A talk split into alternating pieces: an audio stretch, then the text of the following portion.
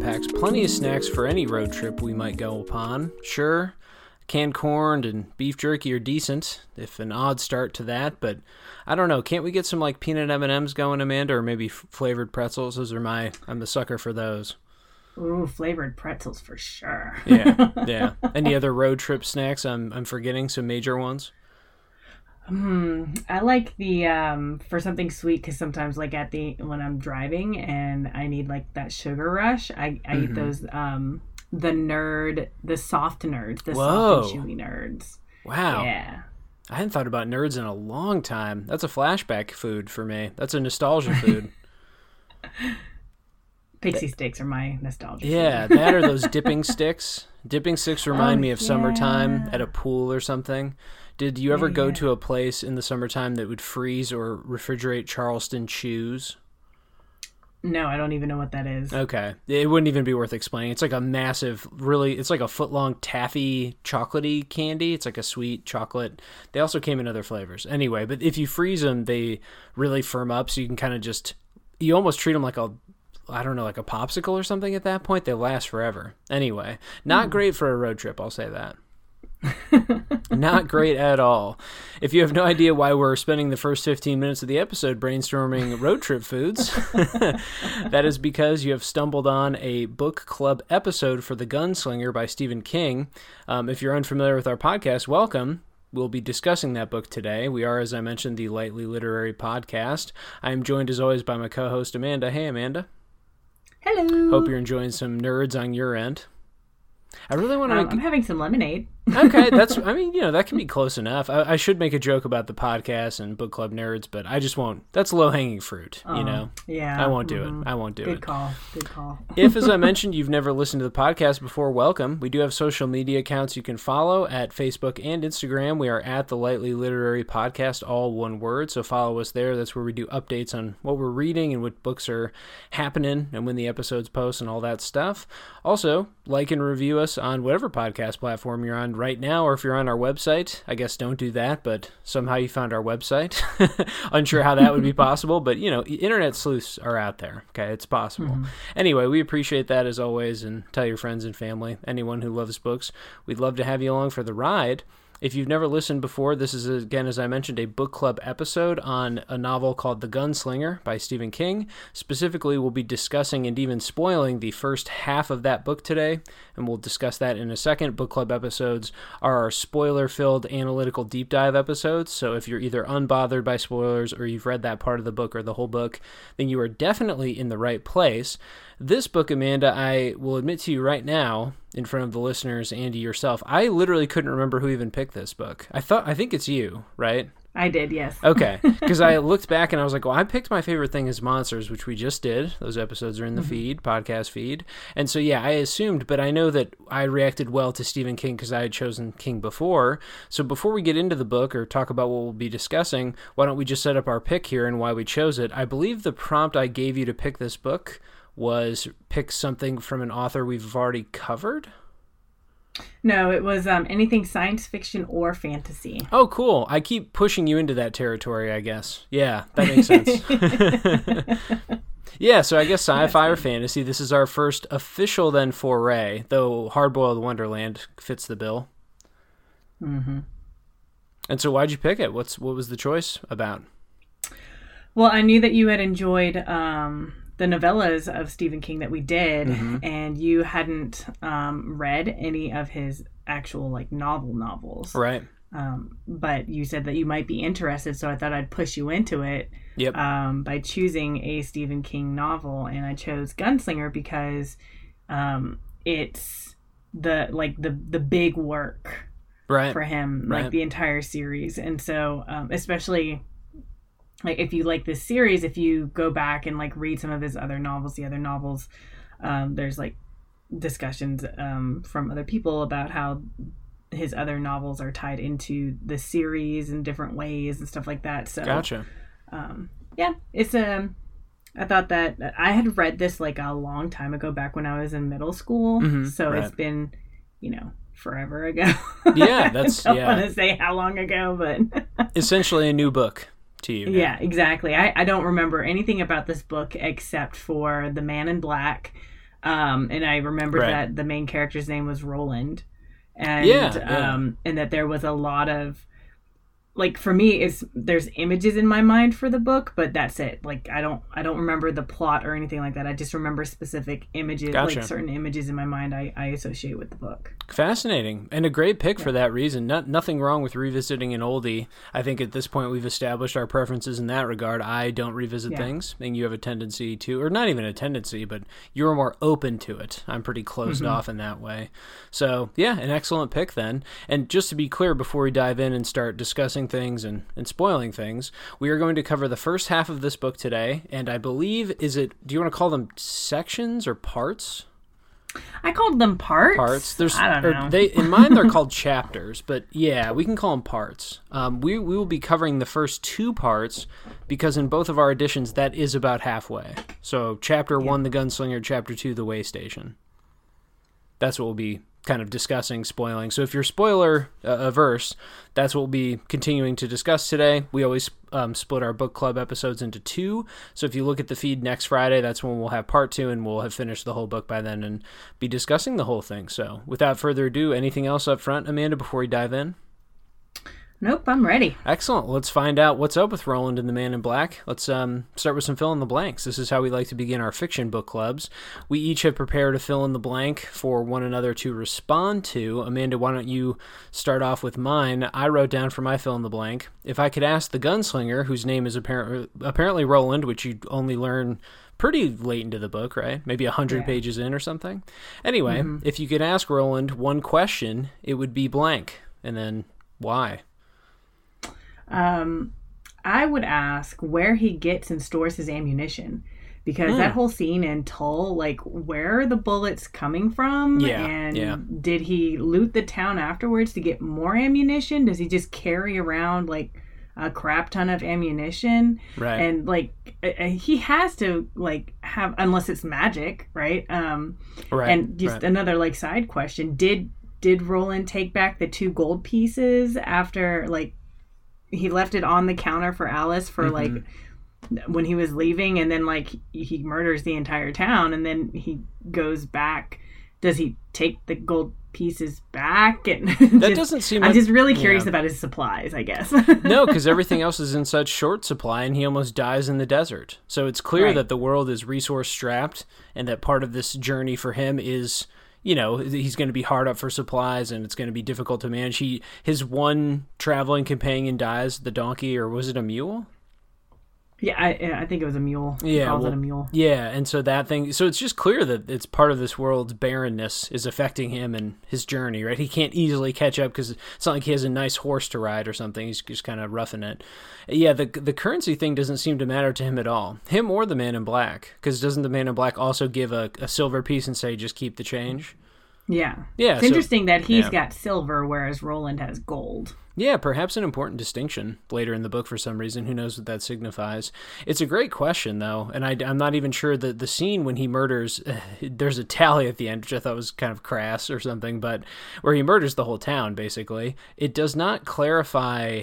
There's a lot of vague, really, I guess, kind of I, I was going to say flimsy, but I think the writing's fine. But it does kind of paper over the action. It says things often like he worked his hand trick, or like he did he did what he knew to do, or you know, there's just kind of these very sandpapered descriptions that kind of just move through the action.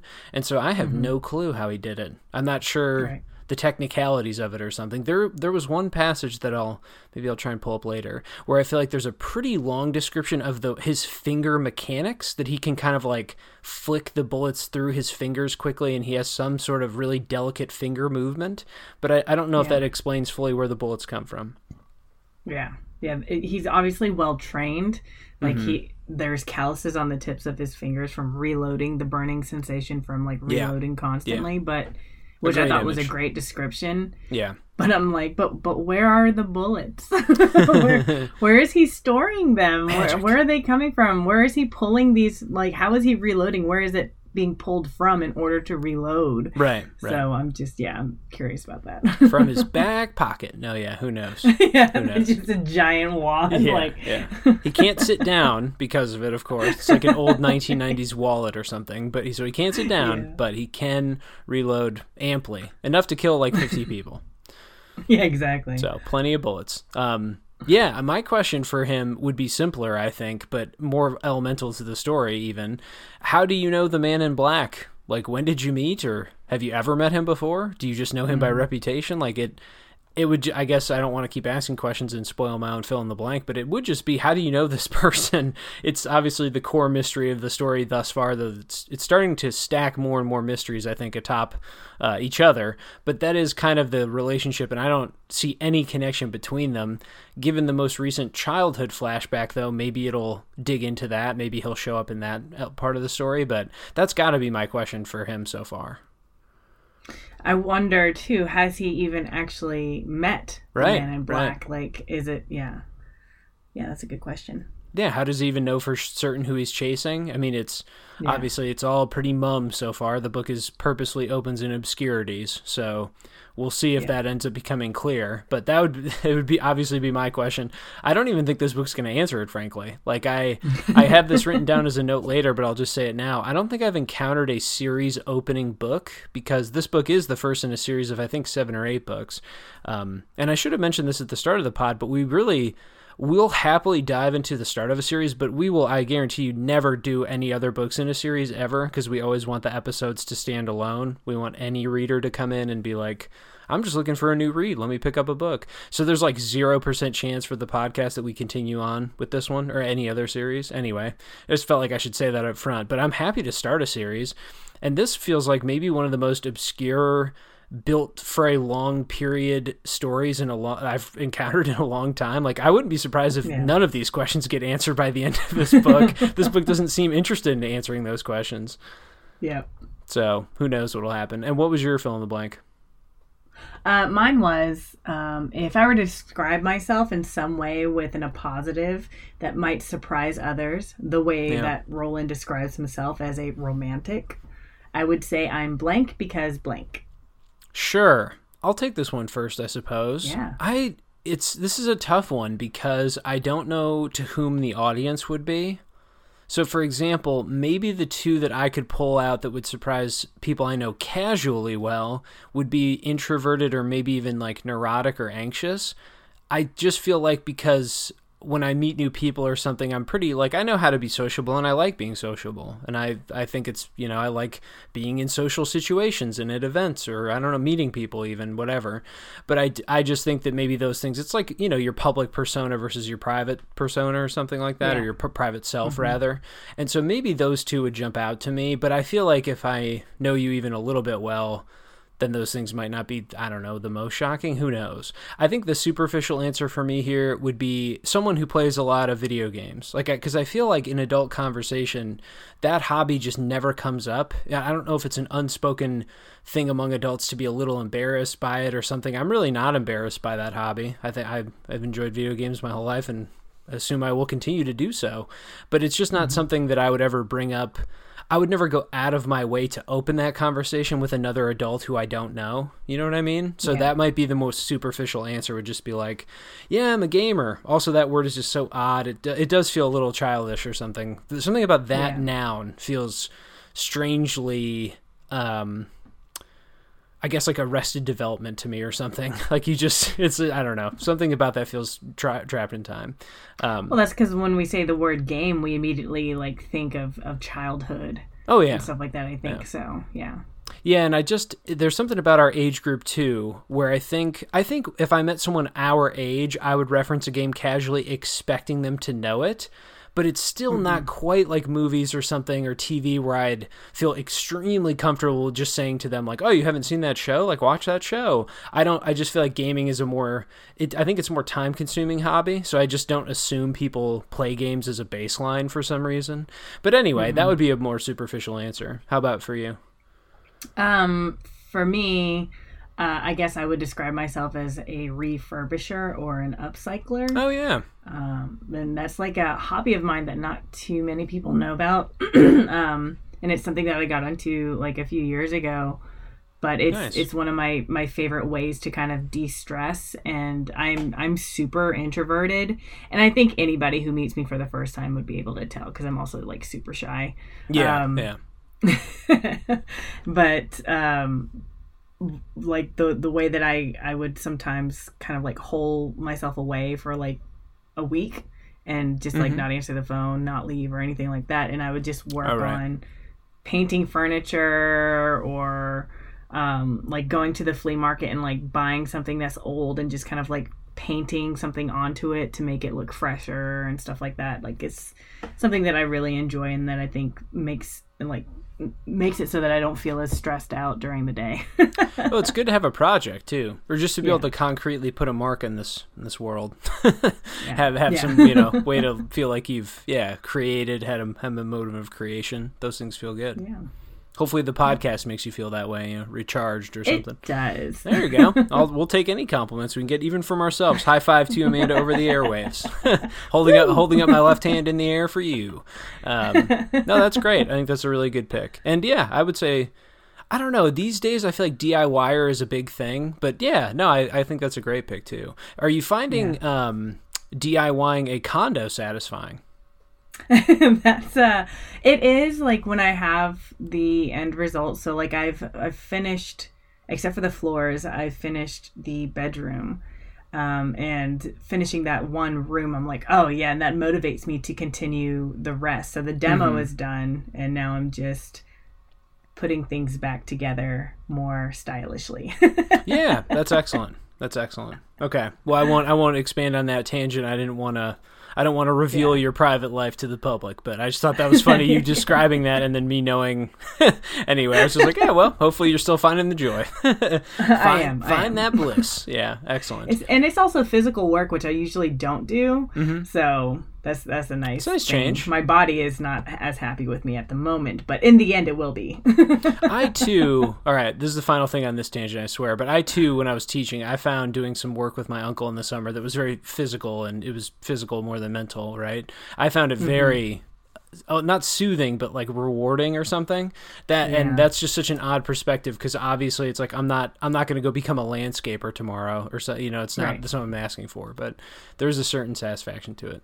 All right, sure. with our romantic notions of life out of the way, our most romantic idealized versions of ourselves.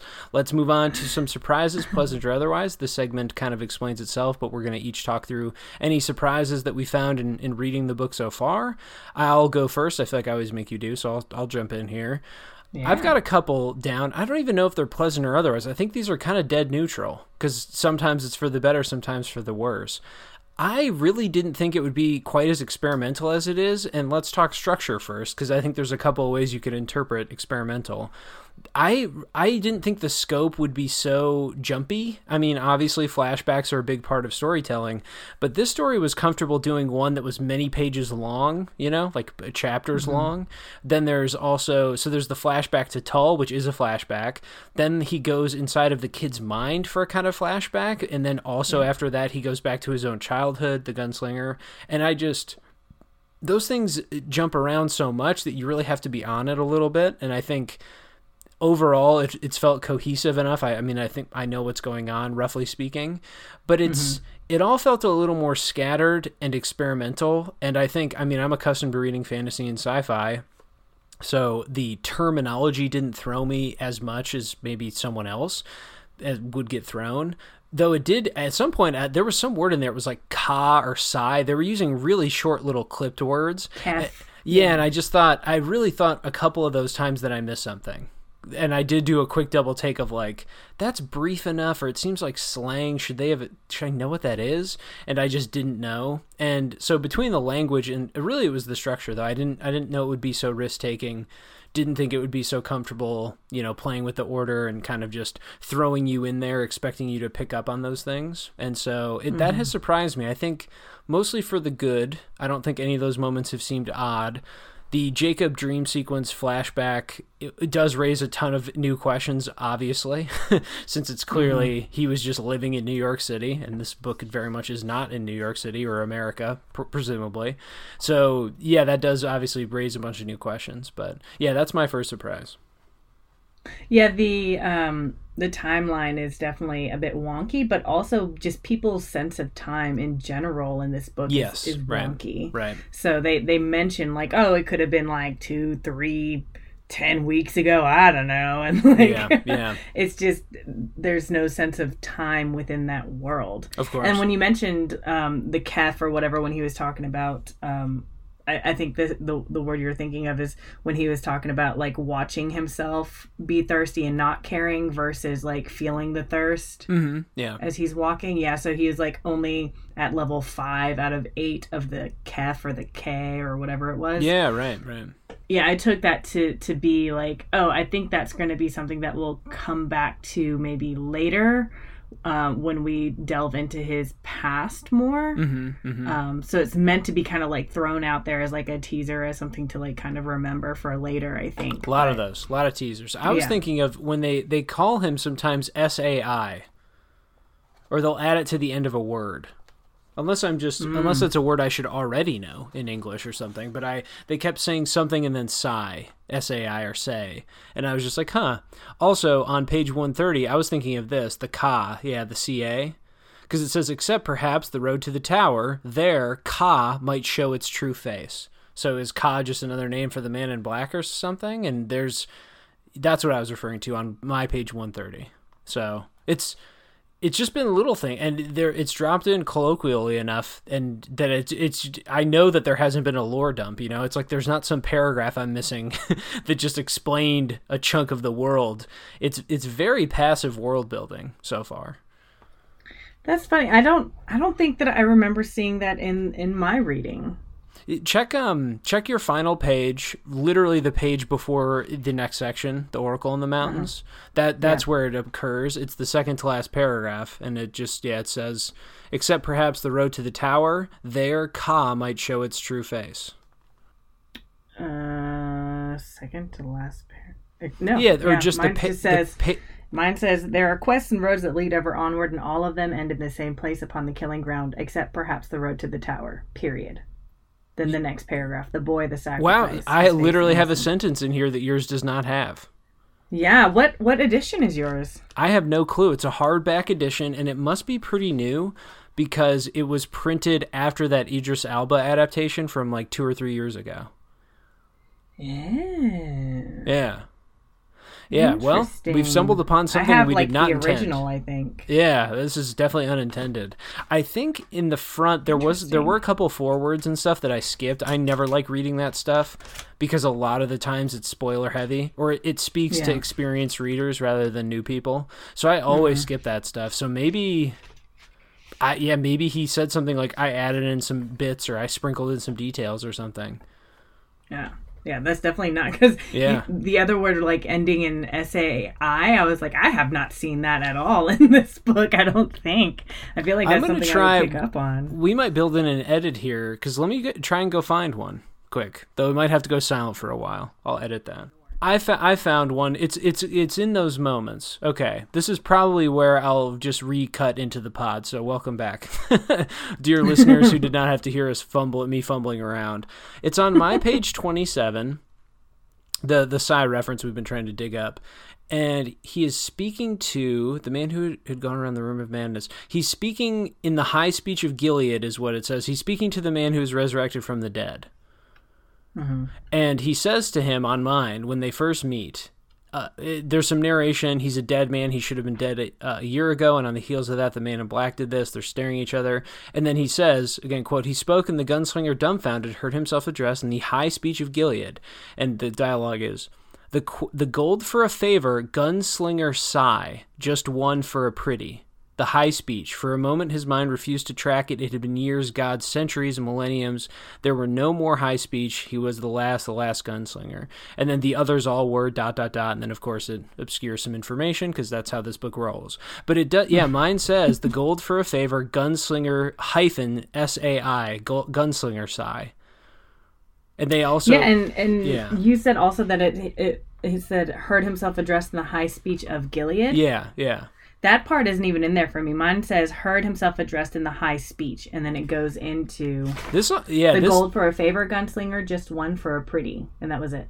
Yeah, it's not, this seems like we've stumbled upon something really unintentional. We did not anticipate doing any King scholarship ever, or any scholarship on any episode we've ever done. Frankly, we just like our analysis.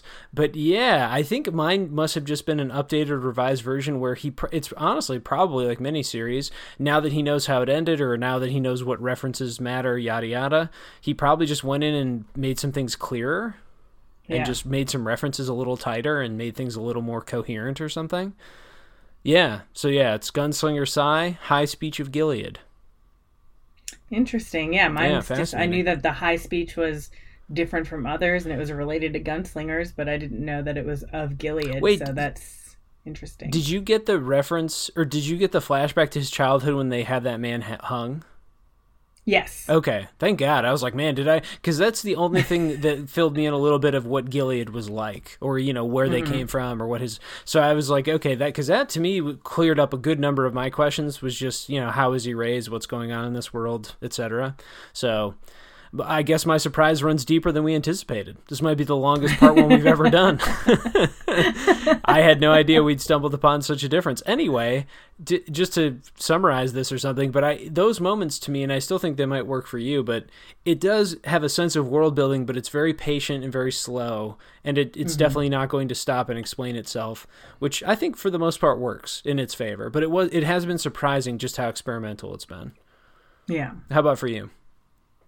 Um, for me, I was surprised by how much like a western this book is so far. Like this Mm-hmm. Oh, yeah. is not a, a normal. Not I don't want to say normal, but it's not what I've encountered a lot in his other novels.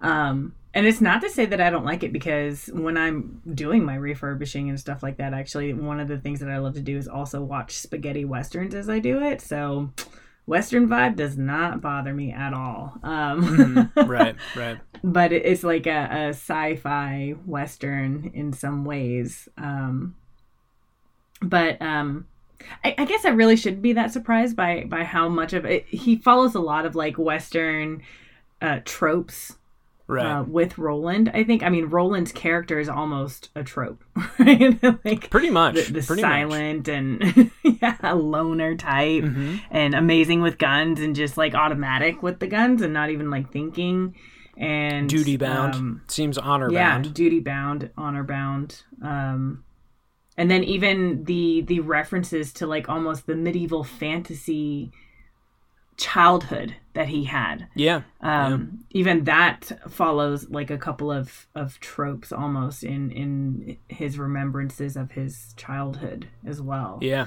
so not to say that they're bad i'm, I'm enjoying it um i think that it's going to play out well in the end just because i have faith in stephen king's writing so Yeah, for sure. i think it'll work out in the end Of course, and I the western it is uh, right now it is just a western. I mean, it's got some oddities. Obviously, there's some time manipulation happening, and there's definitely some strange, you know, afterlife or multiverse or some kind of odd combination of worlds here. Quite clearly, but it is just a straight up western. It's a guy rolls into a town. It's rough. It's rough situations. It's you know having to ward off a bar fight, having to kill. You know, out of on. There's arguments about religion. town. Yeah, that maybe a bit went a bit far. but yeah, it's you know bellying up to the bar and getting some food, and just like you know getting heckled by the locals or whatever, getting knife attacked, falling in love with the barmaiden, all the classics, you know, all the classics. Having to, putting up his mule somewhere with like this strange fan, I don't know. It's it's definitely just a western so far. Obviously, now that they head to the mountains and with the introduction of Jacob, or is it Jake or Jacob? jake Jake. Okay. That is changing things quite a bit, I think. But yeah, it opens as just a western with with strange mm-hmm. vocab as we've uncovered. Let's talk about my other surprise briefly, but I we kind of covered it already or at least I dug into it a little. I just think that this book has an odd cadence, especially in its dialogue. The way that some idioms come in and out, like modern American idioms, but then sometimes the illusions make no sense and the context is strange. It just has such a strange ebb and flow, and it's maybe supposed to feel out of time and alienating. And if that's the case, then it's working for sure. I mean, you know, help me, man, Jesus, but or whatever they, what do they call him, man, Jesus, mm-hmm. Jesus, man. And so it's just Yeah. there's just enough sprinkling of of Earth of America specifically to make things cohere and then w- as soon as they say something like man jesus then they'll say in gilead sai and you know ka and i'm like but what uh, who Yeah. and what in what combination is this world um, probably the time it jumped out the most to me was when he's talking to the um, thin red red haired man, straggly red guy, farmer guy, and his bird Wow. is there. His bird is named Zoltan, which is a strange reference we won't even really unpack, a weird illusion. And Zoltan says to him, "Gosh, what does the bird say?" Like sit, not sit on it. He says some kind of joke to him. Do you remember the joke that Zoltan says over and over again? I don't remember the joke now, Yeah, he said, but, but I it's remember some Zoltan. it's definitely idiomatic, though. The bird, you know, kind of mumbles something that's almost like a. There's no way you would be saying this in some other universe or something. It's just so strange. And, you know, there's also. Well, there's another exchange in their dialogue, and he says. Let me just read this exchange briefly. Set my watch and warrant on it, and I killed a man that was touched by God, the gunslinger said. Only it wasn't God. It was the man with the rabbit up his sleeve, the man in black. So, okay, rabbit up his sleeve, strange. I know he literally pulled one out. He had laid a trap. You say true, I say thank you.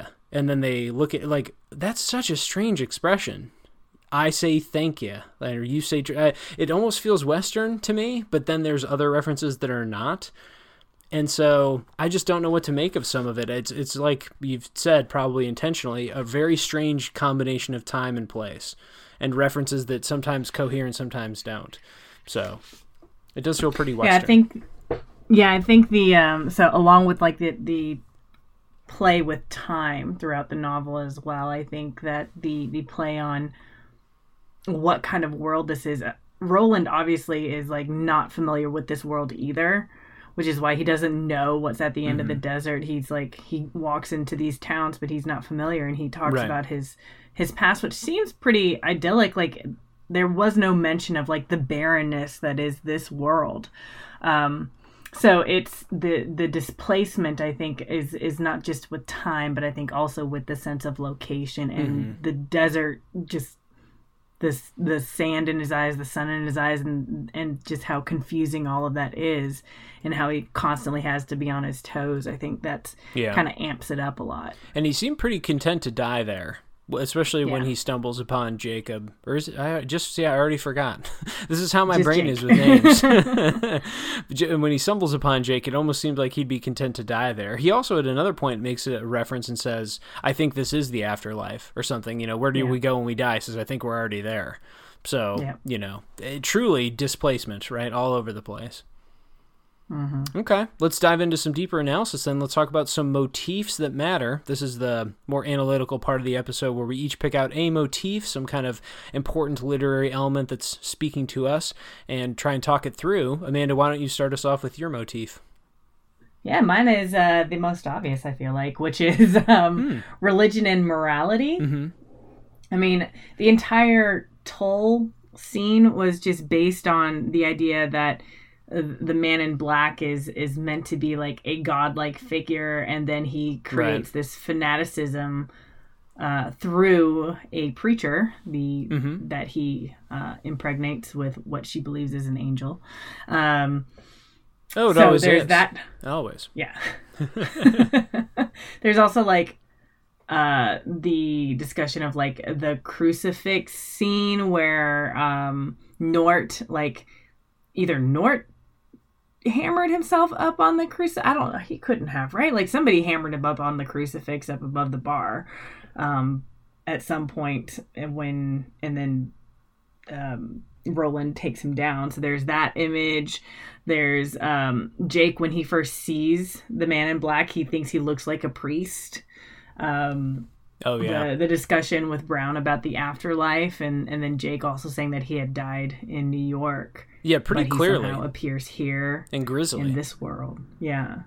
And um, Zoltan at some point um, starts like reciting the Lord's Prayer or something like that. yeah, yeah. Um, and um, one of the descriptions that Roland has as he's walking across the desert is that it's like purgatory. The, Right. the sense that he gets is, is that it's like a purgatory. So I thought that was interesting. And then even when he we're in the flashback to his childhood, he says the hawk is God's gunslinger. so there's still a sense of like a, the Christian religion is obviously in there too. Right. Maybe. Right. Um, but also his dad is talking to him after um, Roland tells him about the the chef. What was it, the chef's name? Hax. Hack. Hax, I think, is what I went with. But yeah. Yeah. Yeah. Um, and his dad says to him, "That is worthy, not moral." But it is not your place to be moral. In fact, morals may always be beyond you. So um, I thought that was interesting, especially in contrast to like all the religious, um, everything. everything Yeah, is yeah. so religious in here. Yeah. But then also his dad tells him that like morality is not going to be like his his strong suit.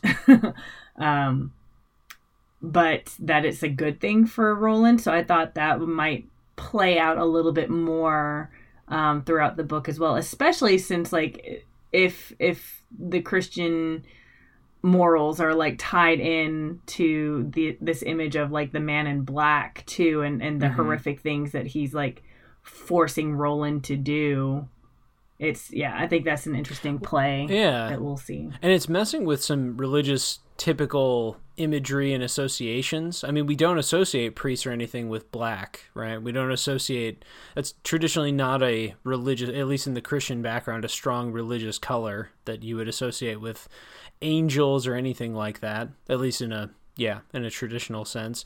Also, there is the man in black who has demonstrably done magical deeds. He resurrected someone. It's a very Jesus-like Yeah. thing to do mm-hmm. right?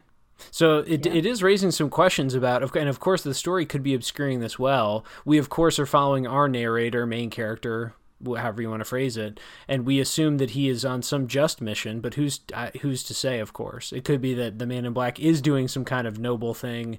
He didn't murder a town, after all. nope he did not but he also like there was definitely a sense of madness with him right Oh, when yeah. he resurrected Nort it was like yeah, yeah. the people were overcome with hysteria Mm-hmm. which was super a really weird scene Oh yeah, that was. Uh, we'll get to that later in my please continue. But I thought that worked well in terms of just making him an off-putting, yeah, unknowably powerful, creepy force. Just kind of him oh yeah for sure jumping over his, yeah, jumping over him and looming over him and everything. Yeah, it is fascinating. Well, I wonder what kind of uh, revelations they'll get in the mountains. Then, can you think of any quick religious connections to mountains? My background is mostly with Christian stuff.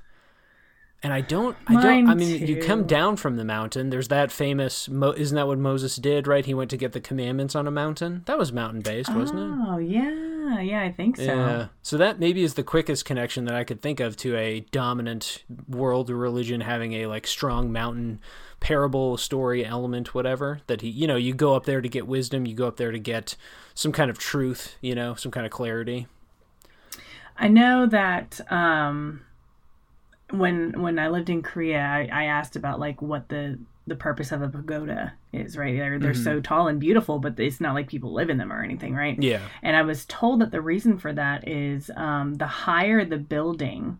Which also includes like being atop a mountain. So if you build a pagoda Yeah. on the top of a mountain, that's how close you are to God. okay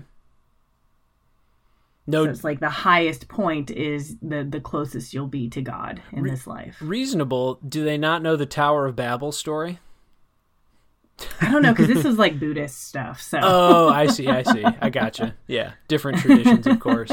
I just thought for a second because isn't it? Am I completely out of place? This is how I get canceled. But is, is South Korea not pretty Christian dominant?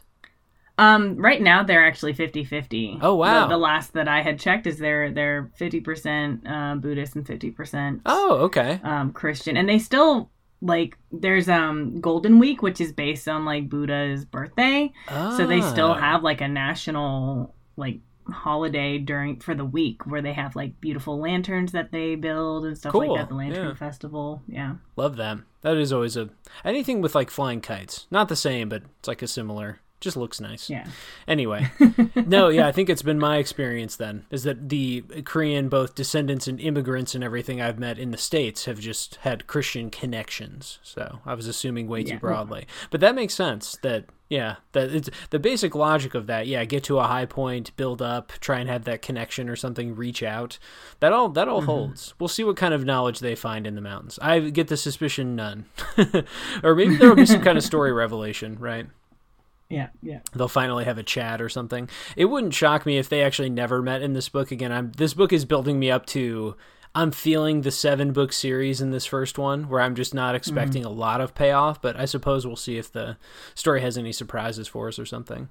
Let me yeah. throw in or jump into my motif. We'll see what you think of this one. I went with what I too thought was probably the most obvious one, which was trust and suspicion of others. And so Roland, we've now learned. Let's start here, kind of at the ending in terms of chronology in the story. But he has a pretty violent and abusive past. His mentor, whose name I forget, his friend is Cuthbert. What's his What's his mentor's name? Teacher. Cort. Cort. There, I knew it was a C, but his friend was Cuthbert. Anyway, yeah, Cort. So this man is clearly abusing them, trying to you know teach them hard and get them trained to be gunslingers, presumably or something. But yeah, he is being raised to be violent and sort of as maybe even amorally violent, as you've well noted. So I think it holds that maybe just in his mind he's not there to build relationships. He's meant to be alone. He's meant to hunt. He's meant to be violent or something or do these amoral killings. You know who knows what the role of a gunslinger even is? We just know he's right. meant to be a really efficient killer. So it makes sense that of course the story isn't laden with good quality relationships and interesting relationship dynamics. It's mostly him having these pretty curt interactions with others but I thought then his trust of Brown, you know, he's initially suspicious, of course, but then ends up having kind of a nice respite there in the narrative. Especially that's kind of after the town, um, the the massacre at, at is it Tull or Hull? Tull, right? Tull.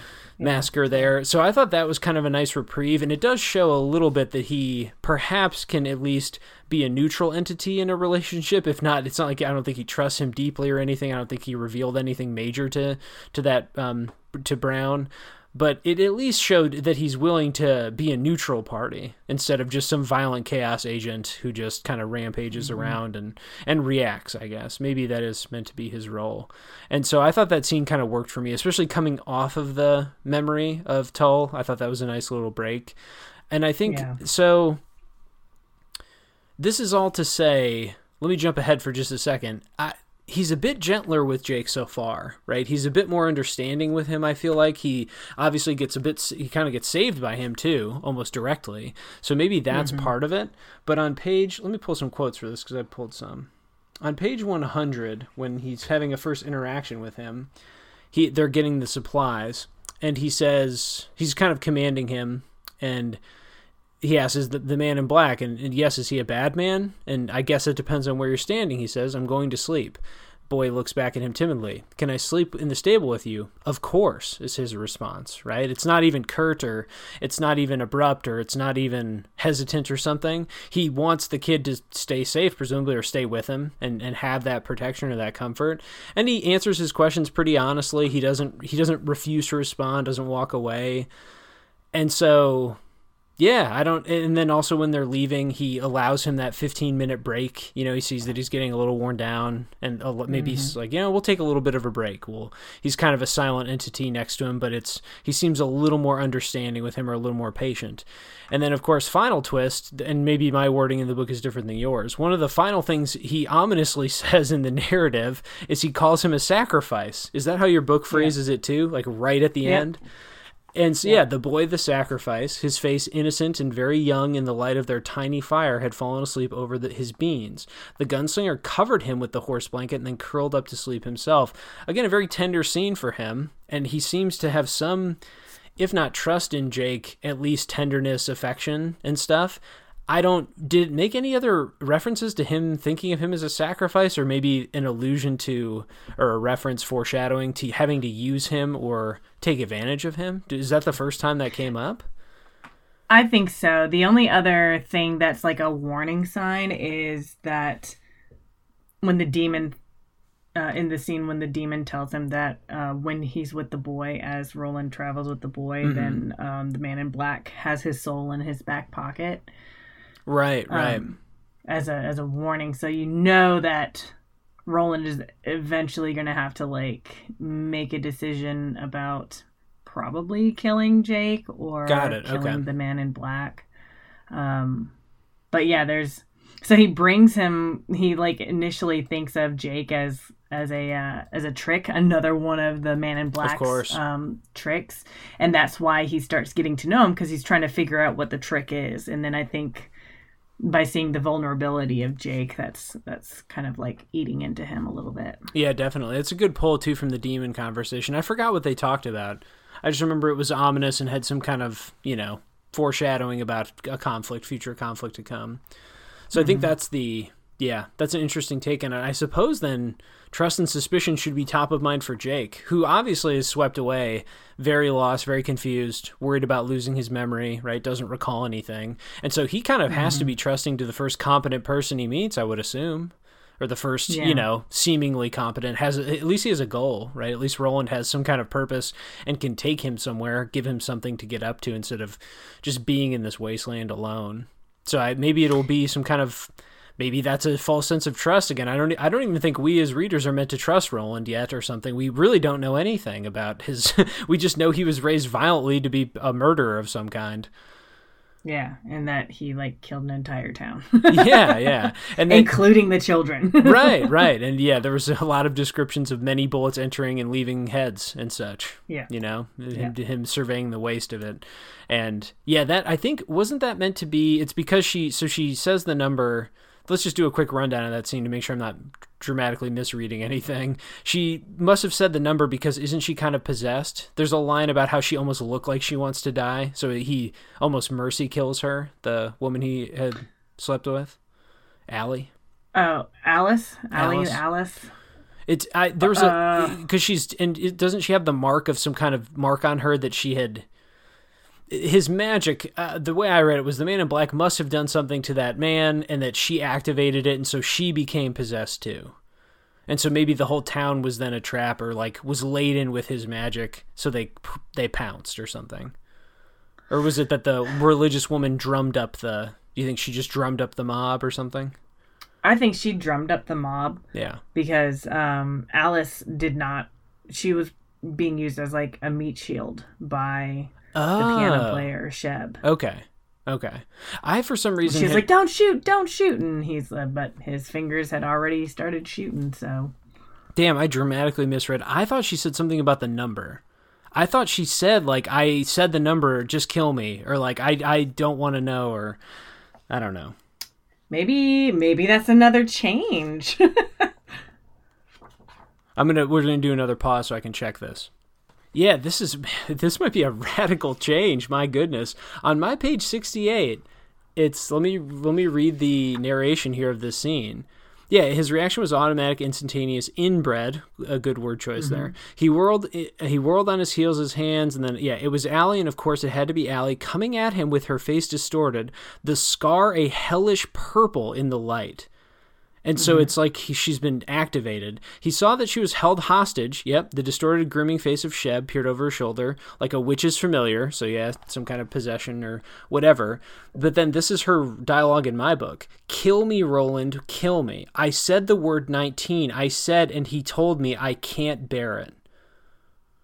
That's this. Huh. That's the dialogue in my book. And then it's no, mine says he saw that she was held hostage. The distorted, grimacing face of Sheb peered over her shoulder like a witch's familiar. She was his shield and sacrifice. He saw it all, clear and shadowless in the frozen, deathless light of the sterile calm, and heard her. He's got me. Oh Jesus! Don't shoot! Don't shoot! Don't! Don't! Don't! But Good Lord. We've really stumbled upon something we did not want or intend at all. That's a completely different reading of the. Um, everything else leading up, by the way, was the same. The clear and shadowless, frozen, all that stuff. Sterile, Yeah, yeah, calm. All Yep. that's the same. Does Does your next paragraph make a reference to high speech again? Mm-hmm. He yeah, was the he last, was the last of his breed, and it was not only his mouth that knew the high speech. Yeah. Does your next one transition out by saying the hands were trained to give her what she wanted? Because it can't say that then. What does yours say? No, the guns beat their heavy atonal music into the air. Her mouth flapped and she sagged, and the guns fired again. But Sheb's bef- head snapped back. And before that, though, coming out of her dialogue, what is your next line? But the hands were trained. Yeah, and mine were too. To give her what she wanted. Yours doesn't say to give her what she wanted. Nope. Okay. what the? What? What are we doing? what what have we stumbled into in this episode? This is like totally unexpected and absolutely not planned in any way. they, well, that course, completely changes Alice's character, Allie's yeah. character. Oh yeah, in a pretty profound way. I mean, the the, the, yeah. book, the book made it clear though throughout your book. I mean, that she was tempted to say it, that she was lured, but was going to try and resist. Or did, is it was that no. not, that was not played up at all? No, not at all. Like she was just the the whole purpose, like the whole thing with Allie was that she withheld some information or she tried to withhold information from him, but he was just like, "Well, then I won't sleep with you." And then she's like, "Okay, let me tell you everything." So like her whole thing was just like the yearning that came from within was because of her fear of menopause.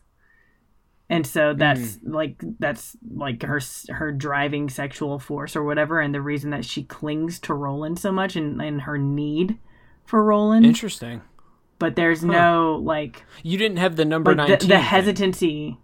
Yeah, there was there was nothing, no mention of like nineteen. I don't know what the significance oh, of that oh, number is. That's a huge deal in the in my copy. Maybe he just added that whole plot line in when the the possessed the possessed person who the man in black brought back from the dead told her mm-hmm. that the possessed man told her that I I now know what happens when you die, or like I'm a master of death or something. I forget how the phrasing went. And he says to her that if you ever say the number 19 to me, I will tell you everything about being dead. I will explain to you, I will like reveal the secrets of death to you so you never have to so you should never say that to me unless you like want to know and so the, a good chunk of the narrative is about how she won't be able to like she's going to try her whole life to resist the temptation but it's going to be it's sort of like once you have an idea suggested to you like if if someone says to you picture don't picture your mom naked that's what you immediately do because it's because you the the anti-suggestion is still the suggestion and that right. that's i think that's even a paragraph in here or something about how that's Okay, so that whole 19 thing just doesn't exist in your book. Not at all. Like her conversation huh. with Nort was like, he's like, I, I have to, I know that now that I've been touched by God and I've been given a second chance that I should stay away from the devil's weed, but I can't do it. And he starts rolling up um, the devil's weed and she like slaps it out of his hand and he like immediately like falls down on his knees. Huh. he's like, I can't help it. I can't help so it. So he's the tempted one. Yeah. Whoa. Okay, very different. Should we just stop here? and I'll send you all. I'll quick send you a totally legal, not PDF copy of my book or something. Anyway, uh, we got way off track on the trust and suspicion motif, which is fine. I think we've settled more important things here. But yeah, that's how fascinating. I really don't yeah. know how to segue out of it. Do you have any questions about my copy? um I'm just wondering, like, what else is different? Uh, it, the second half is going to be crazy, I'm sure, as far as like the differences. If he's including yeah. like this number 19 thing, it's like, what? Why is it the number 19? What is the significance of that? Is that going to show up again with the man in black like yeah it might what? it might i could look up that quote i'll look it up after we're finished recording and i'll we'll try and move the listeners along for now but i can i'll try and look up the origins of it or something but it was a major part of her arc so the menopause thing also gets mentioned, by the way. Just briefly, though. It wasn't like a major motivator, but it does get mentioned. Okay, let's move to a couple more quick segments because I we've talked thoroughly and at length, you know, in a fun way, of course, trying to unpack this, but yeah. let's at least try and get through some other segments. Let's do the please continue, make it stop, which is, again, self explanatory, but we're each going to pick something to praise and one thing to critique about the work so far.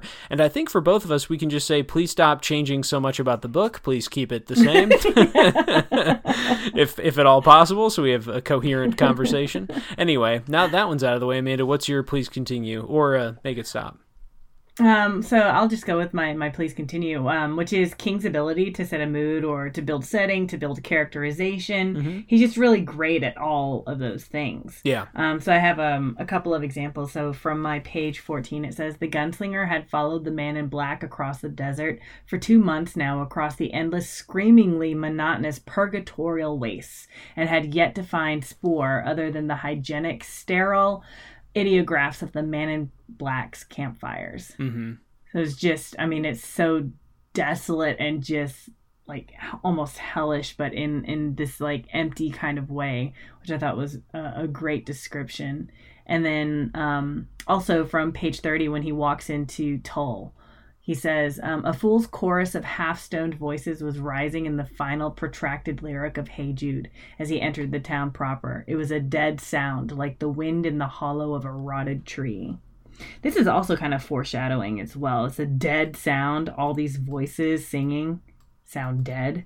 And mm-hmm. then the the hollow of a rotted tree, they're all like rotten because of the influence of the man in black. So I think that he does just a great job with kind of letting us know that when something negative is going to happen. yeah, he goes for it. I think that was my yeah. please continue too, just worded differently. But yeah, he he wants so intensely to have this book have a strong mood of just direness of the world, kind of a mm-hmm. dead air, but also a dire, fading place. That, and I think he pushes his prose pretty far. I think like a lot of authors who have a ten- who have a vision or really want to go for something strong. I, maybe it's too much at some points, and I'll get to that too. But I just think he commits to it so much that it's there. He wants to have a mood so thick in this book that no no paragraph goes without some kind of commentary. Right? No, I don't know. No description goes unwasted or something like that. And there's a couple yeah. quotes I pulled too. One early on from page four. He's describing at this point, I believe. Let me find this Oh, this is the um, maybe this description will be different from yours, but this is some introduction to him and his character. It says he was not a Manni. Did by the way, did that noun come up in your book? M A M A N N I. Nope. yeah, this is a religious group, by the way. You should probably know about Manni Holy Man because it says had he been a Manni holy man, he might not have been ever been thirsty. He could have watched his own body dehydrate with clinical detached attention, watering its crevices and dark inner hollows only when his logic told him it must be done. He was not a Manni, however, nor a follower of the man Jesus, and considered himself in no way holy. He was just an ordinary pilgrim, in other words, and all he could say with real certainty was that he was thirsty. And so I just use that as a quick example of how he's he's just so committed to the language of this world and doesn't hold your hand through it. Um, though there are also, I think you already pulled great quotes about just sort of the imagery, sort of the yeah, the intensity of the desert setting, like you establish, it's pretty much just a western in its kind of spare intensity and like the brutality of the world and everything. And let's get into. I pulled some other quotes quick for some descriptions of the man in black because this is the quote about him performing the resurrection. I guess is what we'll say. Is that what you'd call it? Yeah. Let's let's describe this quickly. I'll show you a wonder, he cried at them. They but they only watched him like obedient children taken to see a magician in whom they had grown too old to believe. The man in black sprang forward and Aunt Mill drew away from him. He grinned fiercely and slapped her broad belly. A short, unwitting cackle was forced out of her, and the man in black threw back his head. It's better, isn't it? Aunt Aunt Mill cracked uh, cackled again, suddenly broke into sobs, and fled blindly through the doors. And then this is the description later. The man in black stood over Nort, grinning down at him. The wind howled and shrieked and thrummed. Something large struck the side of the building hard enough to make it shake and then bounced away. One of the men at the bar tore himself free and headed for some quieter locale, moving in great, grotesque strides. Thunder racketed the sky with a sound like some god coughing. And then later, Sheb laughed loon like and hunched over. He began to cough up phlegm, huge sticky gobs of it, and let fly. The man in black roared approval and pounded him on the back. Sheb grinned, and then later he's jumping over him. And I believe the description that hit me the most was that he, yeah, here it is. The man in black suddenly lunged across the body, jackknifing over it in a smooth arc. It was pretty, like a flash of water. He caught himself on his hands, sprang to his feet in a twist, grinning, and went over again. And then there's somebody applauding, and then it says he slobbered a hand across his mouth and made for the door, one of the watchers. Anyway, it's just a creepy scene, and him doing these really unpredictable behaviors and people not knowing how to act, not knowing how to respond.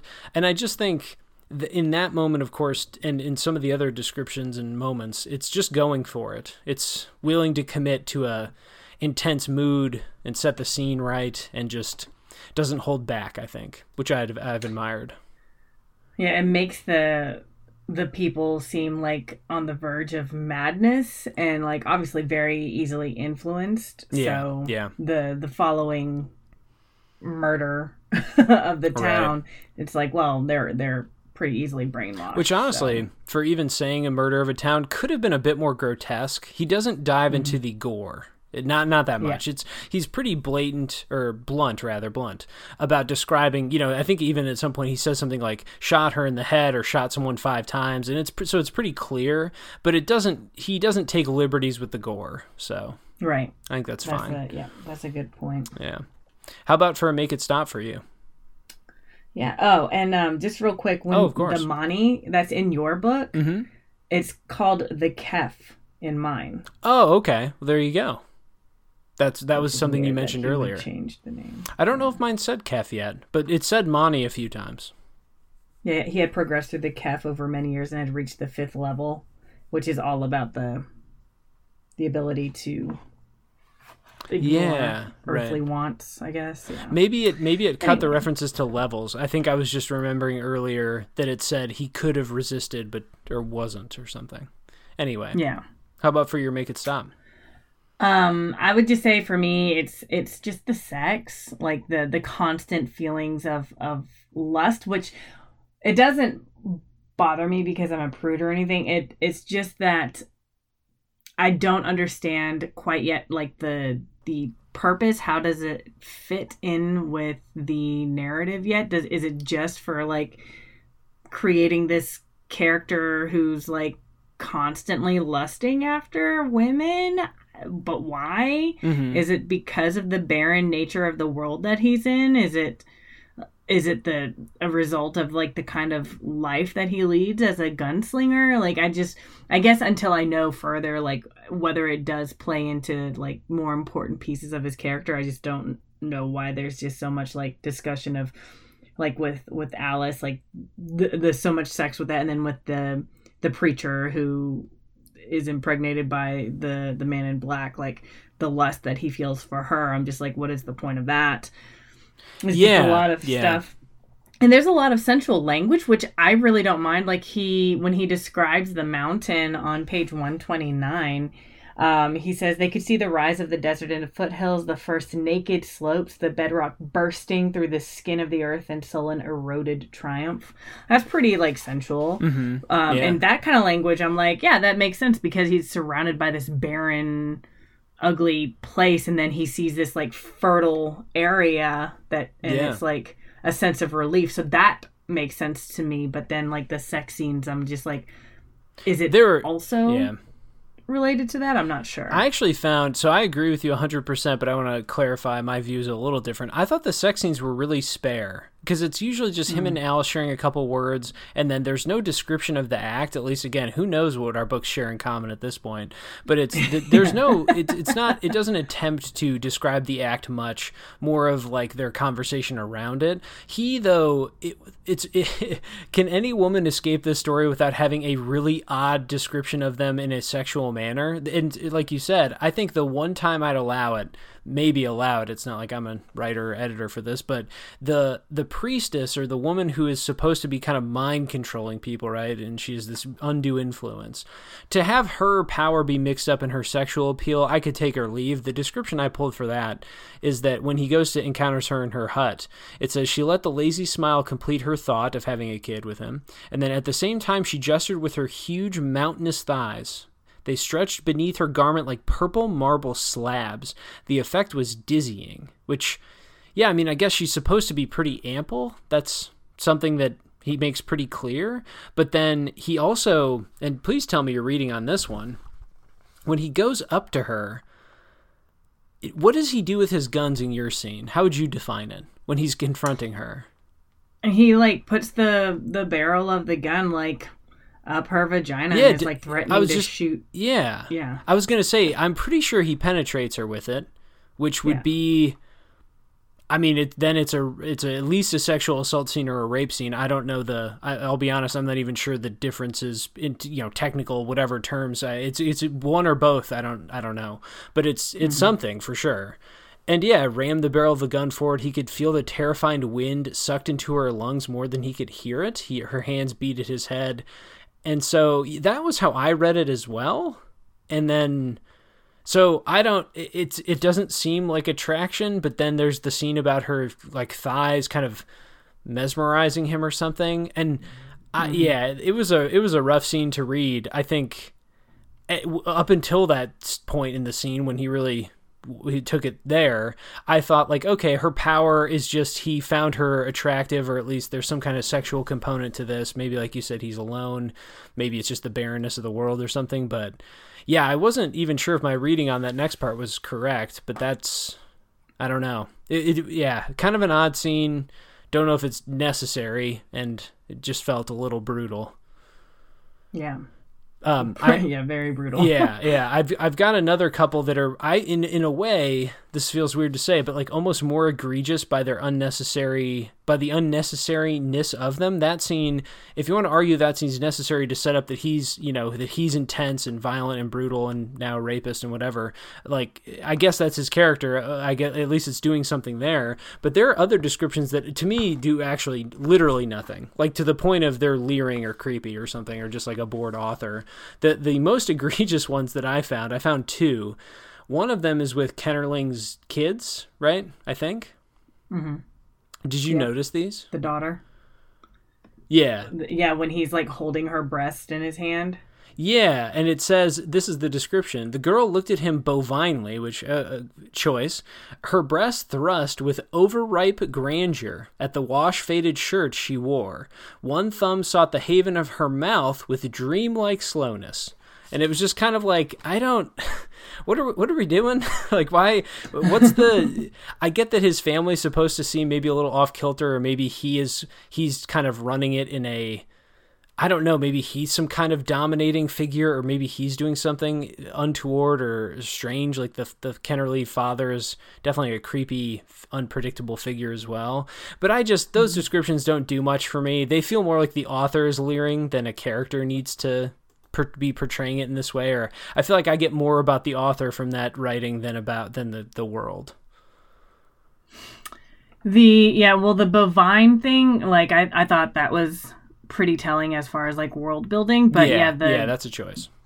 yeah, but the other part of the description, I was like, okay, whatever. overripe like i don't i don't know can we get away from describing breasts in, with food comparisons or whatever especially fruit i don't know it just yeah it felt a little cliched or a little bit heavy handed it's just unnecessary like i said i don't know who or what that's for to me though mm-hmm. without even a remote question and again i get that the scene which should we just call it a rape scene i don't know you should tag in on that i suppose like i don't i don't want to speak out of turn i think that's what it was but i get he was it was a physical threat for the child, but also a clearly unwanted act. I'm not really sure how to.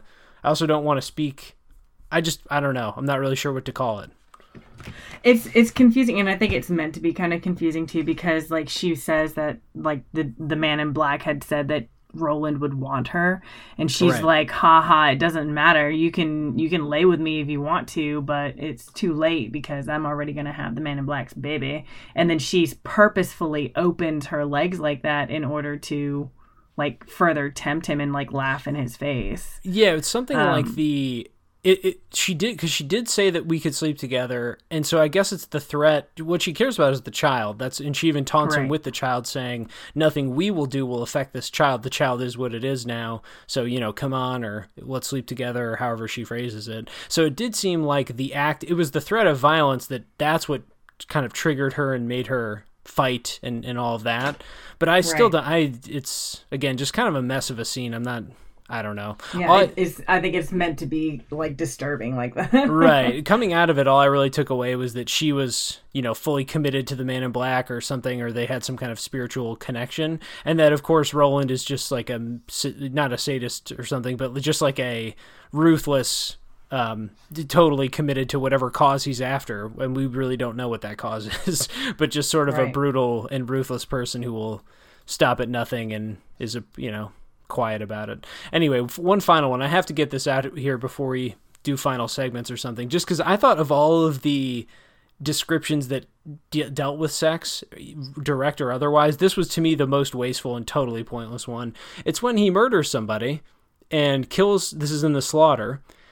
It says she was. This is on match page seventy, by the way. She was large and fat and known to the patrons of Sheb's as Aunt Mill. So it's Aunt Mill. The gunslinger blew her backwards, and she landed in a whorish sprawl. Her skirt rucked up between her thighs. Do we really need that description of a person you just murdered? Like Yeah. whorish for a murder victim who didn't it's just that kind of like she has no autonomy there's no it's not like it's a scene at least with the um, priest the priestess or priest at least she has there's a scene there's some dy- dynamism there's at least there there's something happening right? Maybe we can't mm-hmm. unpack it or maybe we can't describe it well enough or something but and I'll, I'll take that. But a sentence like that where it's just like you could any adjective or none and you went with whorish sprawl like that's completely pointless. It's uncalled for. It's just kind of like what are what are we doing? What what is the point of that? Yeah. it's I don't know. That felt a little out of in, in poor taste. But and so I, th- my make it stop is similar. It's just kind of let's can we get some women to escape this narrative without some violence, sexual description being thrust upon them or something. It just feels unnecessary, and I we could take or leave the scene again with the priest. I think I, again I'm not sure if we've unpacked it well enough. I ha- I have my notions in it or of it, but some of the other ones just felt like cast off, unnecessary, going you know going way too far with something that really just didn't even need to be there. So Yeah, we also know um, uh, Roland alludes to the fact that he kills his mom, right? He just drops Oh, that yeah. in there at some point yeah, um, because of her relationship with um, what did what did he call with Marten? you're right. Um, so this could all be a reflection of how he views women mm-hmm. too. Yeah. like the the character Roland in, in because of what happened with his mom. For sure. For sure. Yeah, that, yeah. So my make it stop similar to yours. Just I think and you know, the police continue continue to go for it tonally in terms of the mm-hmm. setting and characters and just the mood of the whole thing. It's it's kind of emptiness and what's the word I'm looking for? Not what is it like vacant or dead?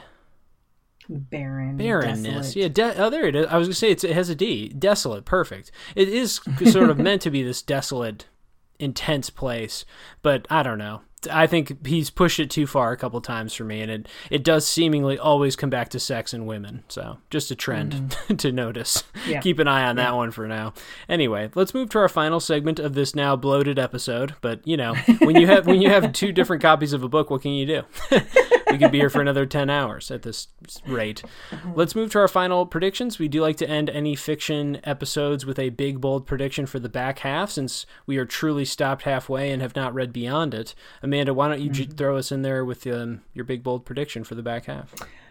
Um, Roland says that he believes the man in black is slowing down on purpose. He wants Roland to catch up to him. And in Tull, Kennerly mentioned that some thought the other side of the mountains was the end of the world. So my prediction is um, that it is the end of the world, and the man in black is going to try to trick Roland in some way. Um, so Sure. possibly like I don't know what the end of the world is meant to be, but there's obviously also other worlds, right? Because Jake comes from another world.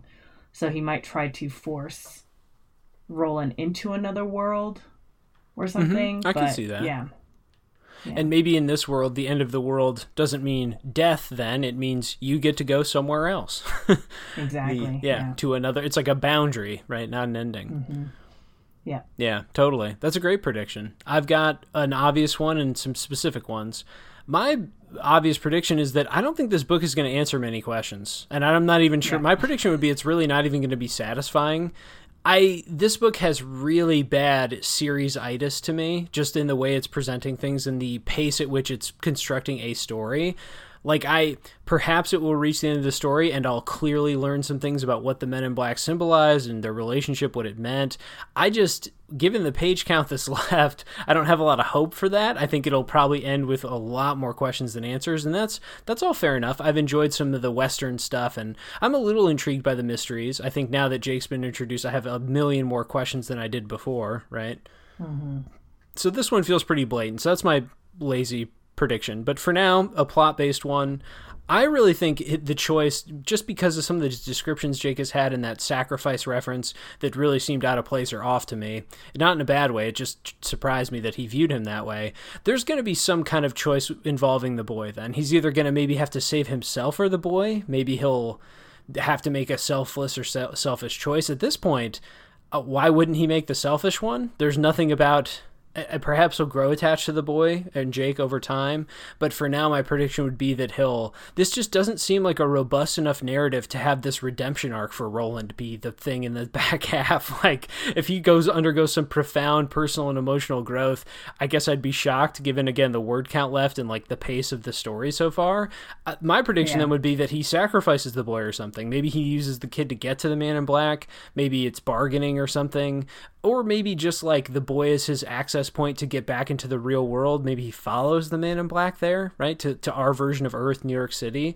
And so I just mm-hmm. have to think that Jake's going to be involved in some plot choice like that, that either, again, he's going to have to sacrifice the boy or choose in some way, and that, you know, he'll be involved in that. But it's if it builds up to some kind of self sacrifice thing for Roland, I would just be very surprised. You know, he's been amiable with some folks and has had some, you know, friendly ish, neutral conversation but his relentlessness with this mission is just it seems pretty uncompromising. So we'll see if the second half of the story changes my mind on that. Yeah i think that's a, a good point. He's uh at this point I, I think that he definitely would sacrifice jake. Yeah yeah and that that word choice well, having been thrown in there that it, it's called some yeah. things into question some motivations and such. Okay. Yeah. any other thoughts on this one? Any other points to make? Should i again send you my copy of this book um, I do have a question for you. Does your copy have pictures in it? Zero pictures, just the cover. Interesting. Mine has um, pictures for each of the the parts.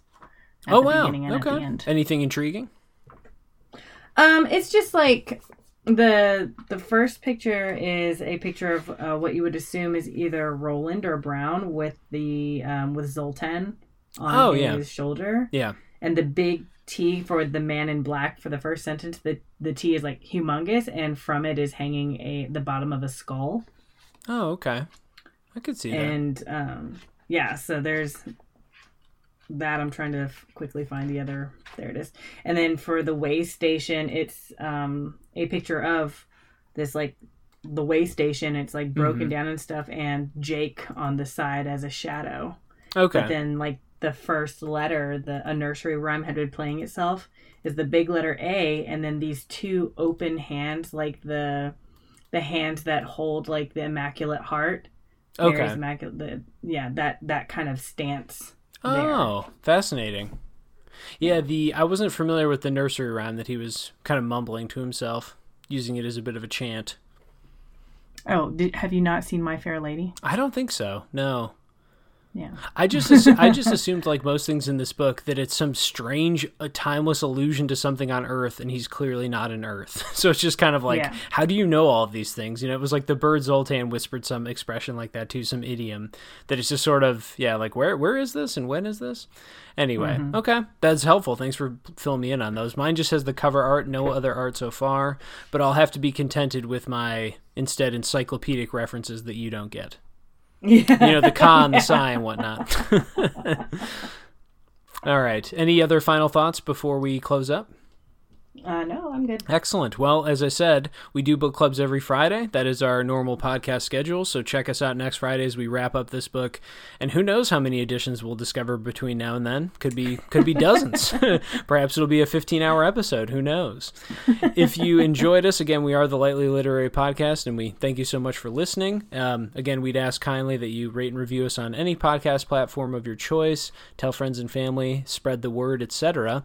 If this book has not entertained you or you're just interested in what we've got coming up, we do have other books chosen in order. I am not prepared for the third book today because I have not chatted with Amanda about it, but we do have two coming up that we know of, which, you know, that's four weeks of stuff. I think that's good. anyway, yeah. those books in order are Field Notes from a Catastrophe, Man, Nature, and Climate Change by Elizabeth Kolbert, or Kolbert uh, or Kolbert, probably. Anyway, and then also Burnt Shadows by Kamila Sh- Shamsie.